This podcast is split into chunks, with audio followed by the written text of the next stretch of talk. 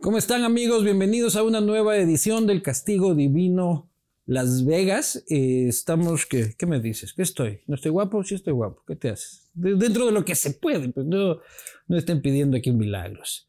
Eh, bienvenidos a una nueva edición de Castigo Divino. Muchísimas gracias. Latitud Cero, un emblema de la cervecería artesanal, por supuesto también a la ciudad de Quito. Tu historia comienza en Quito. Disfruta de una ciudad llena de cultura, de naturaleza, eh, la capital del centro del mundo. Agradecer también a este, Cementos El Alegre, unidos con fuerza y habilidad. Aseguramos que cada obra perdure para siempre. Cementos El Alegre, unidos construimos el Ecuador que soñamos. También tengo que este, agradecer con profundo cariño a la TAM, la aerolínea de Latinoamérica, vuela por el mundo como un campeón con la TAM eh, y Durallanta Rueda Seguro.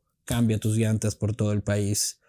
BMI, Seguros BMI, muchísimas gracias. Y Warenhouse, todo lo que necesitas para tu hogar. Una vez procesado el, el tema comercial, esta es una nueva conversación que tenemos en Las Vegas y nos ponemos más tropicalias eh, con una de las instituciones de la música tropical latinoamericana. No por nada le dicen la reina del merengue. Me- ¿Está todo bien? Sí, me refiero, por supuesto, a Meli Quesada. Wow, Luis. Me encantan tus medias, fíjate. ¿Sí? Oh, sí, me encantaron. Están súper psicodélicas, Sí, ¿verdad que sí? sí, sí, sí, sí. Gracias por invitarme a tu show. A mí me encanta tu vestido. Viste, estoy con Está- neón. Claro, brillas. Ey, brillo, estoy que mira que guay. Brillas con luz propia. Saludme. Saludcita. ¿Cómo has estado? Mm, Súper ajetreada. Tú sabes que en estos menesteres de, de los Latin Grammys, en todas sus manifesta- manifestaciones, eh, hay mucho que hacer. Nos entusiasma a los artistas, por supuesto, es una Ujú. plataforma chula. Pero caramba. hombre, ¿Cuánto trabajo? Uno viene aquí a- de fiesta y lo tienen trabajando. No, y ustedes andan en tenis y nosotros en tacos. Ajá, claro. andamos en tacos. Y todo es a 5 kilómetros, a 10 que va. Sí, ¿no? En, en- en este hotel parece que hay que coger taxi por adentro del hotel para llegar a cualquier lado. Ajá. Yo pondría unos carritos y nada más los, los que lo manejan Ajá, se ganarían una fortuna en la propina. Porque gente totalmente. como yo me encanta que me carreteen. Oye, pero eh, llegando acá, ¿qué es lo que hace un artista cuando llega al Latin Grammy? La gente pensaría que solo llegan, van al evento y se van de fiesta. Que va, bueno, por lo menos yo no lo hago, ¿no? La juventud quizás, o los jóvenes están de fiesta mirando todo, y sobre todo cuando tú vienes la primera vez. Yo recuerdo cuando vine, creo que fue en el 2012, en el 2012, vine, estuve nominada con mi producción eh, eh, Aquí estoy yo, eh, que me la hizo justamente Janina Rosado, una de las leading ladies que fue Ujú. premiada hoy día. Y cuando el avión venía aterrizando, que veo el, el desierto, lo espectacular de todo esto, Ujú. los paisajes, los hoteles, todo lo que es enormemente grande. Uno llega como giro en una ciudad, como que, tú sabes. Ya cuando ya vienes de nuevo y vienes una tercera vez, una cosa, ya tú sabes que tienes que recogerte porque la pela es dura. Ajá. Y nada, hay que, hay que conservar energía para Sí, poder y- darlo Y esta ciudad se impresiona, ¿no? Sí, es unas, constru- unas construcciones espectaculares. Oye, hacer una ciudad en en un nada, Ajá. eh, fue genial. Tú estás viviendo en Nueva York. Yo vivo en New Jersey, sí. Nueva Toda York. la, o sea, no toda la vida, sino desde que saliste de Dominicana. Sí, a principios de la década de los este, 70. Al principio de la década de los 70, mi mamá primero emigró, después mi Ajá. abuela nos trajo a nosotros, a mí, a Rafaelito, Martín y Jocelyn, los que somos Doña Edelmira. dueños del... Tú conoces a mi abuela. Claro, doña Edelmira Gómez. Madre. Eh, La sí, matrona de la La familia. matrona. Una Ajá. de mis grandes heroínas. Yo de verdad que la siento en mí, eh, sus consejos, su amor, su, su amor a Dios y sobre todo su disciplina. Ella ¿Y por qué doña Edelmira te dice migra, deja Dominicana? le dijo a mi madre, Ujú. si no se van, nos morimos de hambre. La, la pobreza Ajá. que teníamos era de verdad fuerte. Porque éramos cuatro hermanos, pero teníamos cinco hermanos de, de, madre, de padre De padre. en dos diferentes lugares. O sea que ya tú te podrás imaginar que mi papá era un... ¿Cómo? Tenía cinco hermanos en otras dos familias. Exacto, no familia como tal, Pero en otros dos hogares. exactamente. Nosotros éramos cuatro hermanos del matrimonio, Sí. más hay cinco, dos en uno y tres en otro. Eh, y mi papá era, ella murió, mi papá era planchador en Ujú. lavandería. Ya. El sueldo que ganaba era po- poquito. Mi Claro. mamá era dependiente de una tienda. Eh, y de verdad que mi abuela decía, mi abuela era la, que, la, la matrona de la casa, siempre, eh, todo lo que hacía era por el bienestar de la familia. Y le dice a mi mamá, si no te vas, morimos de hambre, porque el dinero no daba. Mi papá era muy responsable en el sentido de sostener. Se ganaba 12 pesos, por ejemplo. Ujú. Esos 12 pesos eran divididos entre todos sus, sus, sus hijos. ¿Y tú de niña sabías de estos hermanos? ¿Perdón? ¿De niña sabías de la existencia de tus otros De hermanos? pequeños no. Ajá. Nosotros pequeños, imagínate, eh, siete, seis, siete, seis, eh, tre- tres y dos añitos, éramos cuatro, o somos cuatro. Lo que teníamos era la idea, como niños al fin, de la diversión en la casa. Nosotros buscamos la manera de divertirnos. O sea, esa pobreza tan fuerte en la que vivíamos, no la asimilábamos. Pero ¿cómo se manifestaba la pobreza? O sea, literalmente no había para comer. Literalmente había poquito para comer, vamos a decir. No era que no había, sino que había poquito para comer. am, y, y como te digo, al ser mi papá responsable también tenía que darle poquito para comer A todos. hermanos. Exacto. Mi abuela, por ejemplo, cosía, hacía vestiditos y cosas para suplementar lo que hacía falta. Ella fue visionaria en el sentido de que le dijo a mi mamá, vamos a buscar un mejor futuro para la familia. Vete, mándanos a buscar. Ujú. Óyeme, y eso cambió el destino de nuestra familia. Y tú llegas a Nueva York este, como parte de... Y en ese tiempo fue una fuerte ola dominicana a Nueva York principalmente. 1965. ¿Y llegas a dónde en Nueva York? A Washington Heights, que es Nueva York. Ajá, Hoy día le llaman, ¿verdad?, del barrio de los dominicanos. ajá. Pero en aquel tiempo era ultra americano, había judíos, habían muy poco, algunos cubanos, par de puertorriqueños, y nosotros que entrábamos a, ¿verdad? Al, al vecindario, como decía, Cero inglés. cero inglés, eh, a asimilar esa cultura. Ajá.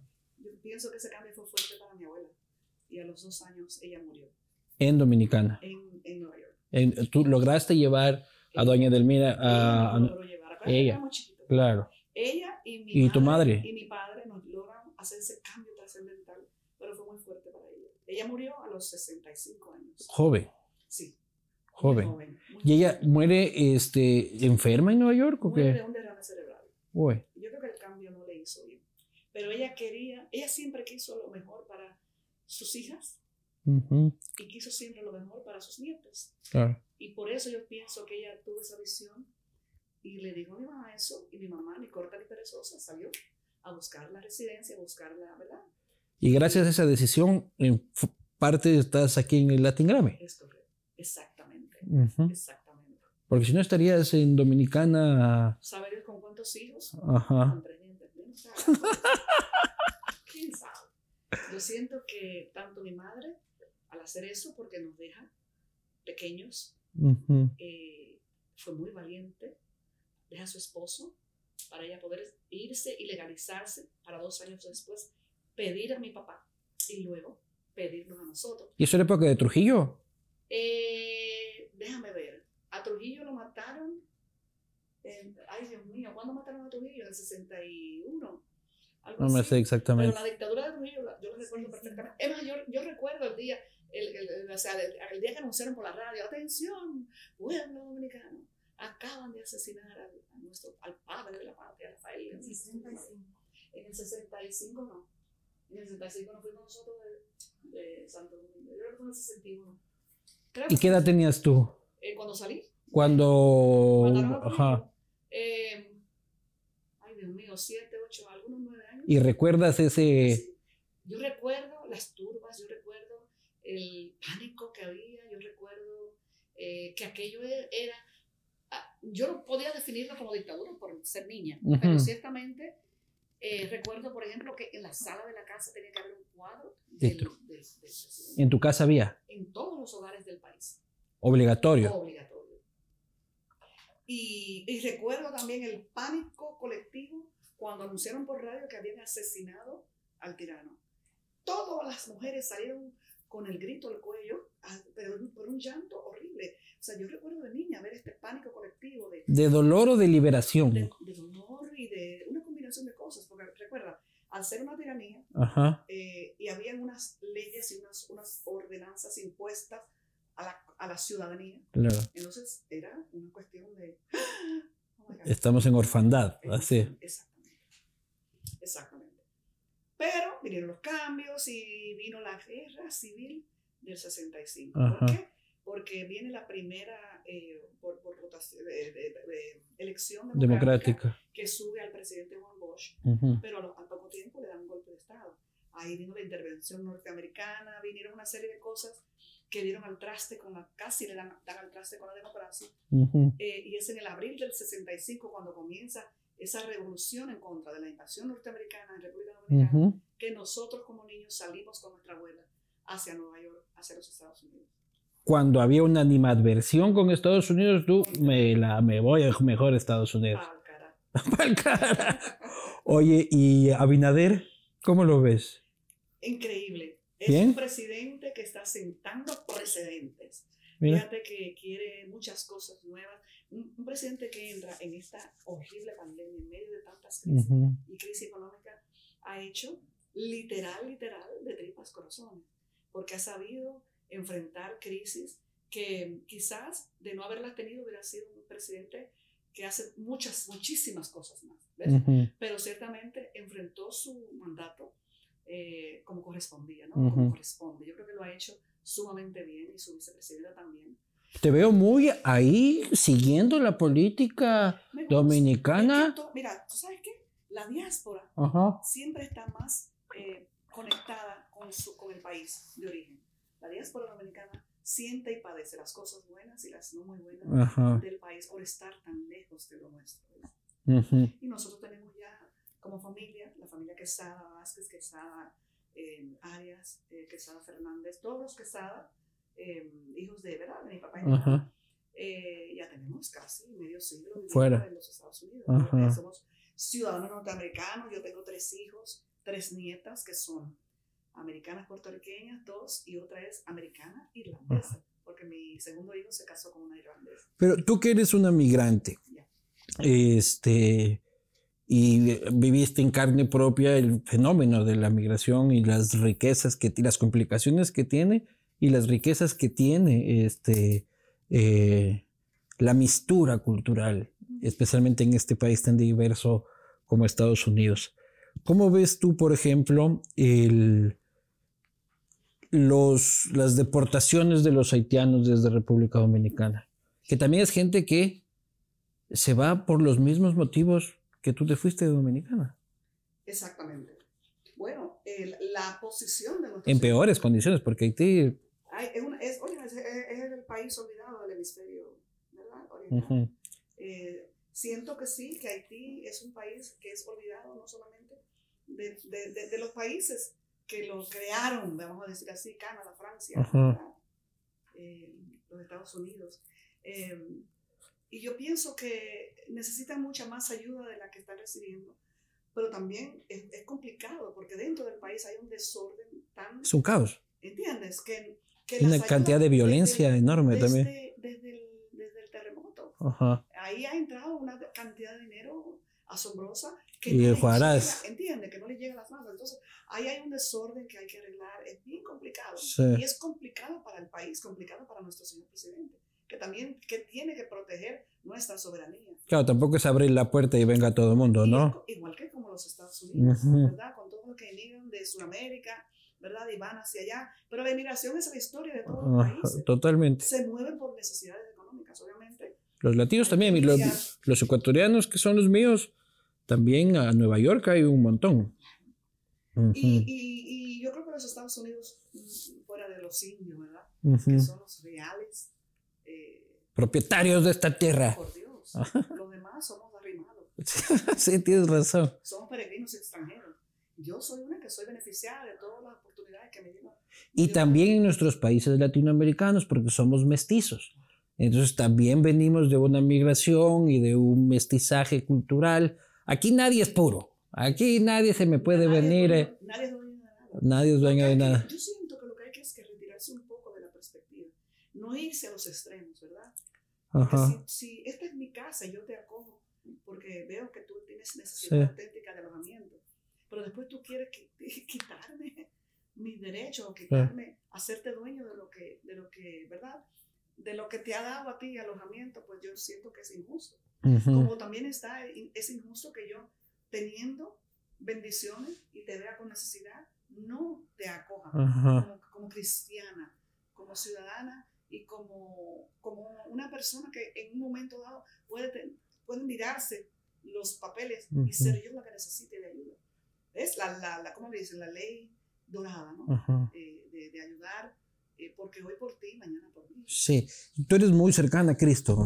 Absolutamente. ¿Eres evangélica? ¿Eres de alguna religión? Yo soy, yo confieso la fe evangélica porque, Ajá. porque leyendo los evangelios he descubierto, he descubierto muchas verdades, muchas, eh, he, he- he descubierto que mi fortaleza viene de ahí. Mi, mi crisis existencial a raíz de la muerte de mi esposo hace Ajá. 25 años. Ya es bastante, 95. En mu- él murió en el 96, enero del 96. Eh, y esa enfermedad de mi esposo en ese momento am, nos puso de cara a mí y a mi hermana Sí. con, con una pregunta existencial. ¿Por qué afanamos tanto en esta vida? ¿Por qué luchamos y, y, y ¿cómo te digo? Y dejamos de hacer cosas importantes por atender algunos que son, que, que pretendemos o que creemos que son urgentes. Rafael murió de cáncer. Él murió de una condición que se llama trombocitopenia, es Trombocitopenia. como, el lupus. Ya. Pero ¿por qué, ¿por qué afanar tanto si al final del día nos vamos a morir? Eso nos abocó a mí y Jocelyn a buscar respuestas que hemos encontrado a través del tiempo. Pero cuando dice afanar, ¿a qué te refieres? afanar en el día a día. Por ejemplo, yo no sé qué tiempo tiene, para, para- para- para Ujú. traerlo al, al momento, ¿verdad? Ujú. ¿Qué tiempo tienen ustedes haciendo este programa? ¿A quién has dejado de lado en tu, en tu país, tu familia, tu casa, tus Ujú. hijos? Por trabajar en algo que te apasiona, Ujú. que te da el sustento, pero que a veces lo ponemos en un lugar tan Prioritario. prioritario que dejamos de hacer cosas Lo importante. Entonces, ¿Te pasó? Claro, cuando te viene una enfermedad y es, la enfermedad te trae y te pone las cosas en perspectiva. ¿Ves? Te da, Pero tú has dejado algo de lado por tu oh carrera. Dios, oh Dios, bueno, ¿qué te digo? Me ha dado, me ha dado grandes lecciones. Primero, conocer la persona de Jesucristo, eh, Ujú. que vino al mundo, eh, o sea, conforme como dice la Biblia, de tal manera amó Dios al mundo que dio a su Hijo unigénito Ujú. que todo aquel que en él crea sea salvo. ¿no? Hay el concepto de la salvación, la vida eterna. Ese es uno. Ujú. Segundo, a mi esposo lo puso de frente con una realidad en donde él, porque mi esposo era el visionario de mí, yo salí los Ujú. vecinos, el que él, él vivía, comía, dormía, soñaba, todo lo que tiene que ver con mí, yo salí los vecinos, y es responsable de lo que fue, fuimos los vecinos esos primeros 20 años de vida. Entonces, ¿qué pasa? Que al momento de su enfermedad, eso lo pone de frente con la pregunta, ¿y qué he hecho yo con mis hijos?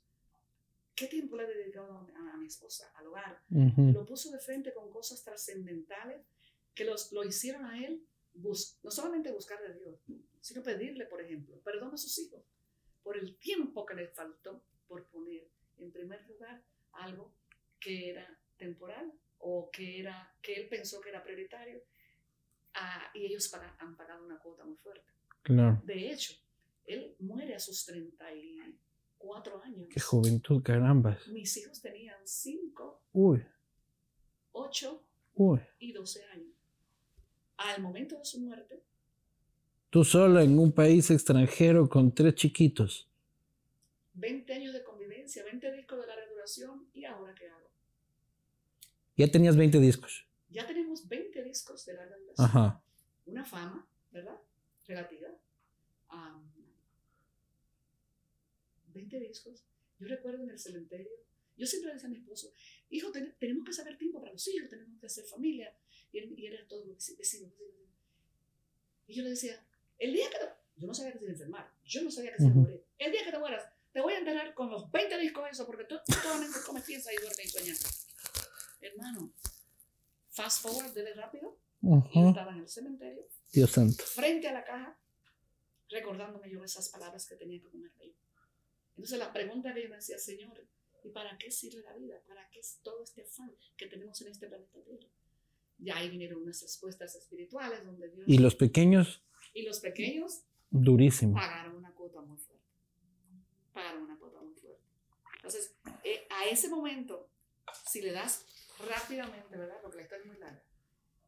Yo tengo, ya al retomar mi carrera en la música, que yo no pensaba que volvía, vuelvo, ¿por qué? Porque tengo tres hijos que, por qué luchar. Una carrera que a su momento Rafael soñó con unas, una serie de, de- de metas gloriosas y de logros y de grandeza, pero que no los vio, o por lo menos no le Te soñaba como la reina del merengue y nunca te vio coronarte como reina del merengue. Correcto. Yo tengo que retomar esa carrera, pero ahora poniendo eh, como prioridad la familia, am, mi fe, porque yo las preguntas que tenía no tenían respuestas a nivel humano, sino... Pero tú ya eres así de creyente antes de toda esta tragedia. Su enfermedad. Su enfermedad duró 10 años hasta que muere. Ya. En esos 10 años, Jocelyn, mi hermana, porque la orquesta se llamaba Miri Jocelyn los Y vecinos. los vecinos. Su enfermedad nos pone de frente con esas preguntas que solo encontramos respuestas en la palabra. Jocelyn hoy día es pastora de una iglesia cristiana. Y su esposo, que era mi trombonista, asume también la fe, abandonan la carrera musical y se dedican a la vida espiritual. Eh, dos años después, mi esposo muere. Y fue una pérdida tan, ¿cómo le podemos decir? Arrolladora, tan avasallante para su familia, para la familia que dejaba conmigo, para la carrera, 20 años de convivencia, tres hijos. Eh, y ahora, y ahora, eh, Dios entra a mi vida, eh, su, pa- su palabra, las oraciones de un pueblo, Jocelyn y Fausto, mi trombonista, su esposo, eh, en un apoyo espiritual que era lo único que me sostenía por un tiempo, hasta que yo vuelvo a retomar la carrera. Cuando vuelvo a retomar la carrera ya yo tengo todo en su justo lugar, que no lo tenía antes. ¿comprende? Que me permite darle continuidad a lo que yo tengo como carrera, pero también tengo como misión de madre. No me he vuelto a casar. Pero ¿dónde está Dios así cuando Vladimir Putin este, lanza un misil a Ucrania o cuando hay una ballena que se traga 10 toneladas de plástico y amanece muerta en una playa? Dios está sentado, Dios está en su lugar, Dios está en el trono. Jesús, quien vino y caminó por nosotros Ujú. para enseñarnos el camino, eh, está sentado a la, a la vista del Padre. Y dice la ¿Pero haciendo qué? Pues, y- ¿Haciendo y qué? el señor Bueno, Putin, Jes- Jesús intercede por nosotros. ¿por qué no le mete a Putin ahí una, una cachetada para que se quede quieto? Eso viene, eso viene. Es difícil de comprender, porque el mundo es tan complejo. Pero acuérdate, el mundo es una, el mundo es una, la creación caída. Esto no fue lo que consiguió Dios cuando nos creó. Recuerda que Dios O sea, Dios se equivocó. no se equivocó, nosotros nos equivocamos. Nosotros escogimos por nuestro libre albedrío buscar las razones y los motivos para actuar. Y hemos dañado la vaina. Nosotros Claro, hemos... Pero ¿cómo Dios puede crear un ser, una criatura. Capaz de hacer cosas absolutamente perversas? O sea, porque sí, o, o como un padre que viola a su hija, o como hay gente muy mala en este mundo, Mili. O sea, ¿cómo Dios puede crear un ser tan malo? Él no lo creó. Él nos creó con libre albedrío. Fíjate, y ah, bueno, si tenemos tiempo, ¿verdad? Sí. Eh, el- fíjate que si tú vas a la creación, el huerto de, de- o sea, el, el- el jardín del Edén, Adán y Eva, ese era un mundo perfecto. Adán y Eva eh, andaban caminando desnudos. Sí. Ahora, Dios le dio. Ahora no hay cómo andar desnudos. no, ya no. Nos prohíben. Es que nos. es Tenemos que volver a los orígenes, que- Mila, y tenemos que andar Desnudo desnudos. de nuevo. Óyeme, pecamos porque Dios dijo: puedes, puedes hacer esto, pero no le pongas la mano a la, a la fruta prohibida. Ujú. El momento que nos pone algo para prohibido, eh, ¿verdad? Y la historia es larga, nosotros con nuestro libre albedrío dañamos la Es que siempre lo prohibido tiene su gustico, pues, Mil. Nunca has hecho nada prohibido. Todos hemos hecho algo prohibido. Nosotros, nosotros, yo creo que en el mundo no hay un ser humano que sea perfecto. Claro. El único perfecto es Dios y su Hijo Jesús que vino al mundo. Y fíjate que no predicó, no dejó un libro, no dejó una iglesia específica, no dijo, este la, háganse miembros de este club y van a, van a ser salvos. No, se dijo, Pedro, sobre dijo- ti edificaré mi iglesia. exacto, sobre, sobre, sobre Pedro, Pedro, perdón, ¿qué dije yo? ¿verdad? ¿Eh? ¿Qué dije yo? Pedro, Pedro, Sí, sobre ti. No, dijiste Pedro. Pero, pero Jesús lo que quiere es que tú tengas una relación con Él, no que busques una religión, porque la religión es el intento del hombre por entender a Dios. Ah, pero tú, Pero pero tú vas, pero tú vas al templo. Dis- dis- Claro. Pero eso es, un- pero eso es una religión. pero yo voy al templo buscando por la palabra la información y la, eh, eh, la, la, la, la explicación, como Ujú. tienes tú tantas cuestionantes, ¿verdad? Ajá. Búscalo en la palabra, que vas a encontrar en la persona de Jesucristo la real libertad. Dice, y conoceréis la verdad, y la verdad os hará libre. Sí, no, yo tengo, yo, yo tengo, yo tengo muchas dudas. ¿Y crees que él te ha ayudado en tu carrera? Oh, absolutamente. Yo creo en cambio que tu talento es el único responsable. ¿Y quién el talento? Este, tu trabajo, tu práctica, Sí, el estar ensayando, el don que tienes, este, ese es el compromiso que yo asumí. Yo ahorita hablaba sobre Janina Rosado, la directora de Juan Luis Guerra, ujú, y le decía que yo no había yo la había conocido, ¿verdad? Por las referencias de su música y de su trabajo. Cuando produce mi, mi disco, que me gana dos Latin Grammys, ella lo produce, Janina Rosado. tú vas llevas cinco, ¿no? Latin Grammys. ¿Cuántos vas? Sí, con, con el de la, con, con el de la excelencia que fue el año pasado. Ya. Y ya, ya no tienes dónde ponerlos tú, ya. ¿Dónde los guardas? Sí, sí. Sí, claro. Coleccionista de Grammys eres tú. Una coleccionista, pero ¿verdad? Eh, mirándolo así, a veces yo digo, caramba, pero pueden agarrar una puerta también. Son físicamente, físicamente pueden ser útiles en dejar que una puerta no se cierre. Bien, bien, claro. Oye, hay que Son ser- pesaditos. Son pesaditos. Ajá. Hay que ser realista.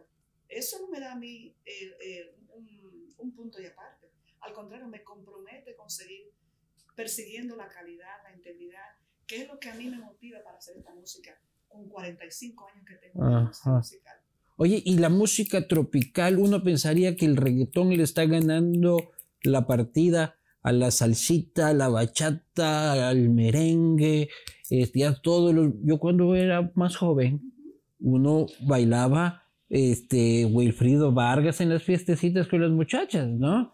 Eh, aquí estamos cerrando, comprenderán que tenemos un problema de sol. Uno bailaba con las muchachas, Wilfrido Vargas, soy un hombre divertido, yo no sé lo que es tristeza. Y este, ahora solo es perreo del duro. Mi pregunta es si no crees que le está ganando el reggaetón el camino y el espacio a, a, la música tropical tradicional, por decirla de alguna forma. No, es que le esté ganando el terreno, es que todo es, todo es cíclico. ¿Tú te acuerdas de la lambada? Sí. ¿Dónde está la lambada? Ya no existe, ya. Caso cerrado. Todo es cíclico. Ahora bien, una cosa que me dijo